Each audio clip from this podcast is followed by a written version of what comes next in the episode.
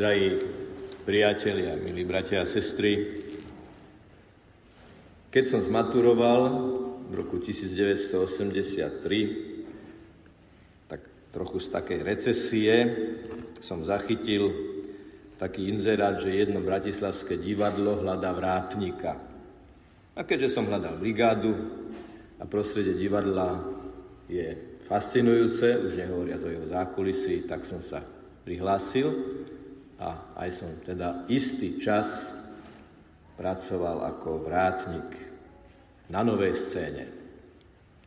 Úlohou vrátnika bolo prepínať telefonáty, vydávať hercom poštu, usmerňovať návštevníkov, ale okrem iného tá vrátnica bola aj ohlasovňa požiarov. A preto tam boli aj požiarno-bezpečnostné smernice. Neviem prečo, po 40 rokoch si stále pamätám na jednu takú bizarnú inštrukciu, že vrátnik divadla má počas požiaru zaznamenávať jeho priebeh. A už vtedy som sa nad tým usmieval. No, posledný záznam by asi bol, že nado mnou sa uvoľnil trám. Asi to bol ten posledný zápis toho vrátnika. Ale keď to zoberieme vážnejšie a s väčším odstupom, tak to, čo na tom bolo zvláštne, je, že horí a niekto to má zapisovať. Nie je zobrať hasiaci prístroj, nie zavolať požiarníkov a tak ďalej a tak ďalej, ale zapisovať ako keby s odstupom, nadhľadom, ako keby sa o to netýkalo, ako to prebieha. A ono to platí tak trošku aj v tom duchovnom zmysle slova. Ježišov duchovný požiar je niečo, čo neobsahuje inštrukciu, že zapisujte, opisujte, ako to prebieha. Ale stanete sa súčasťou toho ohňa, ktorý Ježiš prišiel vrhnúť na zem. Celé to posolstvo dnešného Evanelia môžeme rozvinúť okolo dvoch slov, ktoré sa líšia jedným jediným písmenom a predsa majú veľmi odlišný význam. Pretože ak poviem horľavý, nie je to to isté, ako keď poviem horlivý. Je to rozdiel však. Kto je horlivý? To je ten, ktorý nesie oheň, ktorého zapaluje nejaká myšlienka, nejaká idea, nejaké presvedčenie, nejaká viera. A on je ten, ktorý ten oheň dáva a šíri. Horlivý človek je ten, ktorý dokáže aj druhých motivovať, stimulovať k tomu, aby sa prebudili. Ale horlivý človek ešte predtým, ako sa horlivým stal, bol horľavý v tom zmysle, čo je horľavé. Horľavé je to, čo je citlivé na oheň, čo oheň zachytí a nielen ho opisuje, nielen ho komentuje, ale ten oheň sa ho dotkne. Horľavé je to, čo od niečoho iného dostalo ten oheň a samo sa rozhorelo. Navyše, medzi horľavosťou, teda citlivosťou na oheň zvonka a horlivosťou, ochotou tento oheň dávať ďalej, je hlboký súvis v tom, že kto by bol horlavý a nebol by zároveň horlivý, zhorí. A je rozdiel medzi tým, že niekto horí a medzi tým, že niekto zhorí. Horí ten, kto je zároveň horľavý aj horlivý. Hovorili sme o ceste do Emaus. Ako najprv boli tí emavskí učeníci horľaví. Veď to sami povedali. Či nám nehorelo srdce, keď Ježiš kráčal pri nás?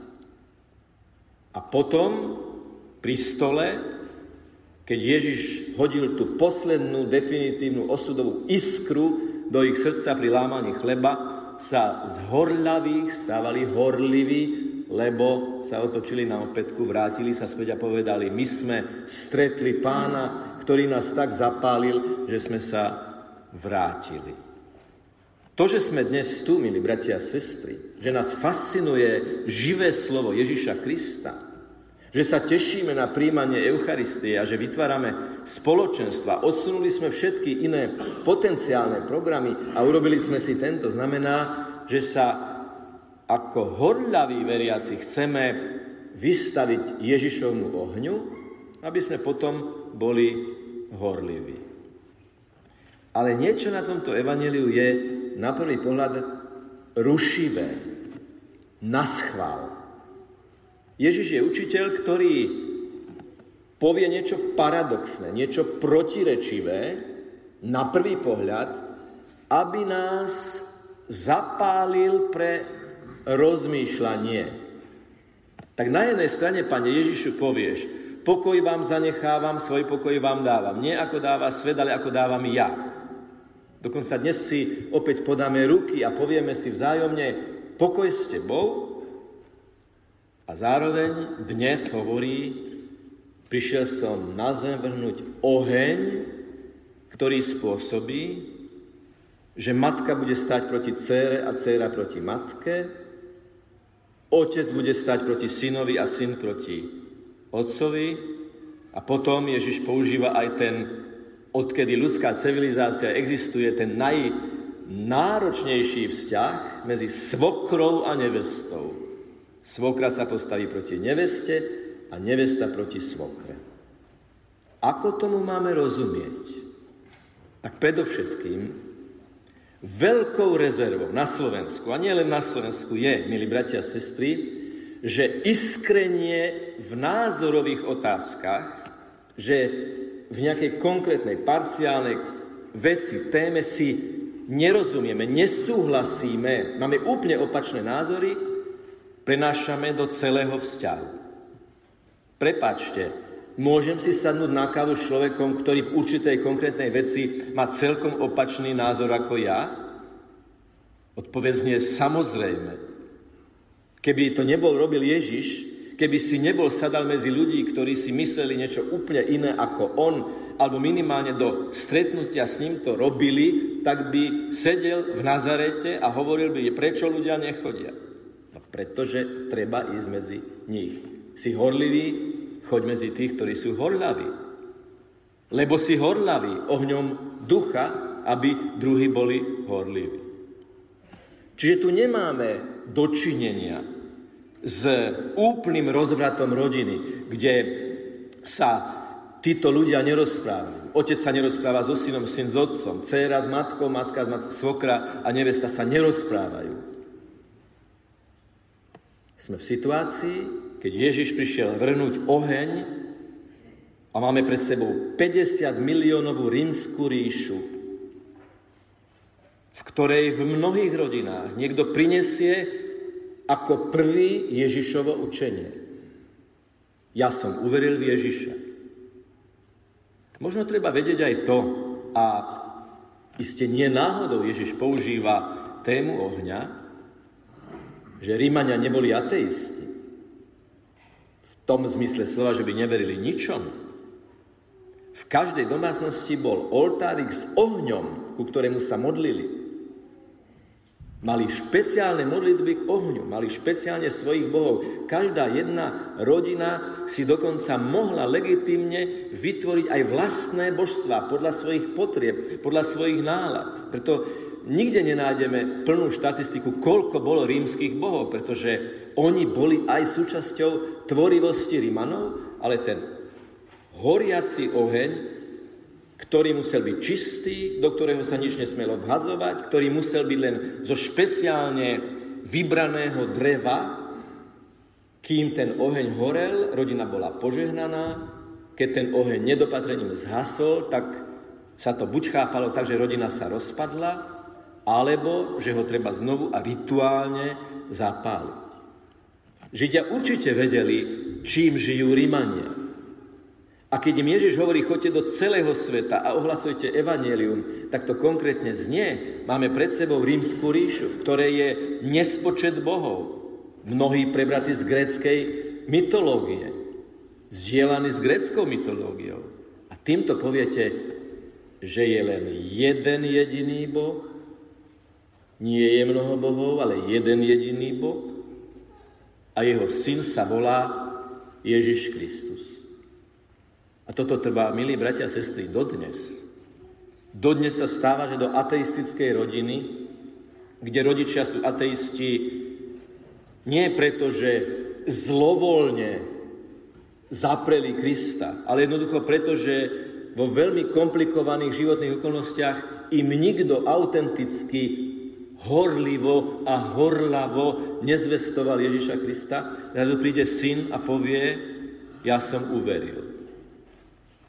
Možno poznáte knihu Zrada. Je o mesiánskych židoch, kde do ateistickej židovskej rodiny prišlo dievča, dcéra, ktorá stretla mesiánskych židov, teda židov, ktorí uverili, že Ježiš Kristus je skutočne Boží syn a oni jej povedali, Ty si sa zbláznila. Otec aj matka sa postavili proti cére. Otec proti synovi, proti cére. Matka proti synovi, proti cére. Otec v tejto knihe si kúpil Bibliu, na ktorú sa odvolávala tá dcéra a povedal, ja ťa usvedčím z toho, akým blbostiam si uverila. Priatelia, mám sa vás pýtať, ako to skončilo? Ako skončil pokus kúpiť si Bibliu a dokázať vlastnej cére, že uverila hlúpostiam? Oheň toho slova spôsobil. A ešte prvotne horlivá dcéra, ktorá uverila v Krista, spôsobila, že nakoniec aj ten otec, aj tá matka, celá tá rodina sa stala horľavou na oheň Ducha Svetého. Nie ďaleko odtiaľto sa narodil mladý muž, ateistická neveriaca rodina.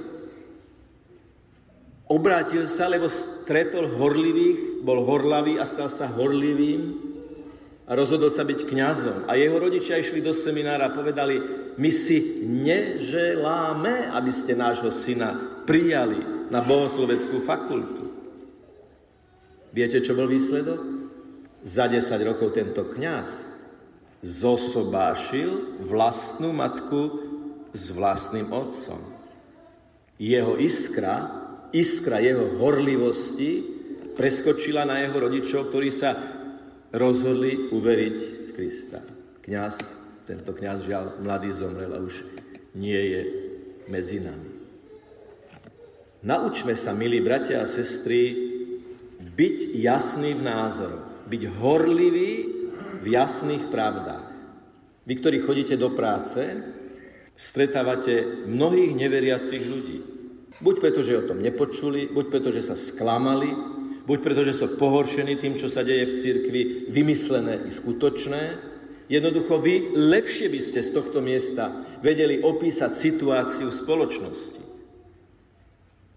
A vy sami by ste vedeli povedať, že síce tu v kostole keď sme všetci, tak povediať, zajedno, je to ľahké povedať, ale oče, chodte tam medzi mojich spolužiakov, chodte tam medzi mojich kolegov, chodte tam, kde hromžia na pedofíliu, kde hromžia na kňazov, ktorí nežijú autenticky, kde hromžia na chyby církvy. Chodte tam povedať, že Ježiš Kristus je Pán. Áno, a preto svätý František povedal, posielam vás kázať a keď bude treba, aj slovami. Ako spravíme, respektíve ešte presnejšie, ako Pán Boh urobí, že človek, ktorý je vlažný, nakoniec sa stane horľavým a citlivým na to, čo mu horlivý povie, svedectvo života. Základným argumentom je svedectvo vlastného života, nie deklarácie, slova. Keď sa niekoho opýtajú, kde berieš ten pokoj? Tú vnútornú rovnováhu. Keď sa niekoho opýtajú, kde berieš tú dôslednosť? A potom je to duch, ohen ducha, ktorý nám dá, čo máme a čo nemáme hovoriť. Máme o tomto svedectve veľmi konkrétne výstupy z kontaktu s ľuďmi, ktorí len profesionálne prídu do komunikácie s veriacimi ľuďmi. Ako viete, dlhé roky už sa uskutočňujú veľké stretnutia kresťanskej mládeže. A vrátnici, organizátori, tí, ktorí tam majú na starosti tie štruktúry, sú prekvapení, aká je to mládež, po ktorých netreba upratovať flaše, plechovky, striekačky, ktorá zdraví a pritom je veselá, pritom je normálna, pritom nemá žiadne nejaké špeciálne maniere, nie sú to marťania s antenkami, sú to normálni mladí ľudia, živí, mladí, moderní, dvomi nohami na tejto zemi. Bez jediného slova je tu svedectvo života cez skutky, ktoré robia z vlažného človeka horľavého človeka, citlivého na oheň, ktorý mu dá Svetý Duch. A preto my máme tie dve polohy. Sme horľaví, chceme byť horľaví, keď prichádzame pre oheň Ježiša Krista do chrámu, pri modlitbe, pri meditácii, keď si otvoríme písmo a potom vyjdeme von, aby sme boli horliví v svedectve o tom, že Boh je jeden a má syna, ktorý sa volá Ježiš Kristus. Skúsme dnes poprosiť Ducha Svetého. Skúsme dnes poprosiť o oheň Ducha Svetého pre tie miesta v našom vnútri, kde sme vlažní. Viete, že slovo vlažný je etymologického slova vláha, teda vlažný, mokrý a tým pádom nemožno ho zapaliť. Čo je mokré, nemožno zapaliť. Toto má negatívnu konotáciu. Vlažný je ten, ktorý je z vláhy, ktorý je namoknutý tak, že oheň u ňoho nemá šancu. Každý z nás bez výnimky máme niektoré tie polia našom srdci, kde, kde sa ten oheň nevie ako keby rozhorieť, ale Ježiš to môže vysušiť, Ježiš to môže otvoriť, Ježiš nám môže dať to svetlo a ten oheň. Toto je veľmi osobné, toto evanelium. Veľmi osobné, adresované každému jednému z nás. A my už nemusíme mať ako Rímania doma oheň na špeciálnom oltári, v špeciálnej časti nášho domu, lebo ten oheň máme v srdci, ale čo by sme mali mať spoločné? Nikdy nedovoliť, aby zhasol. Tak ako to oni pokladali za niečo veľmi vážne, za vážny signál, aj pre nás by malo byť vážnym signálom, keby sme z horľavých a horlivých sa stali namoknutými a necitlivými na Boží oheň.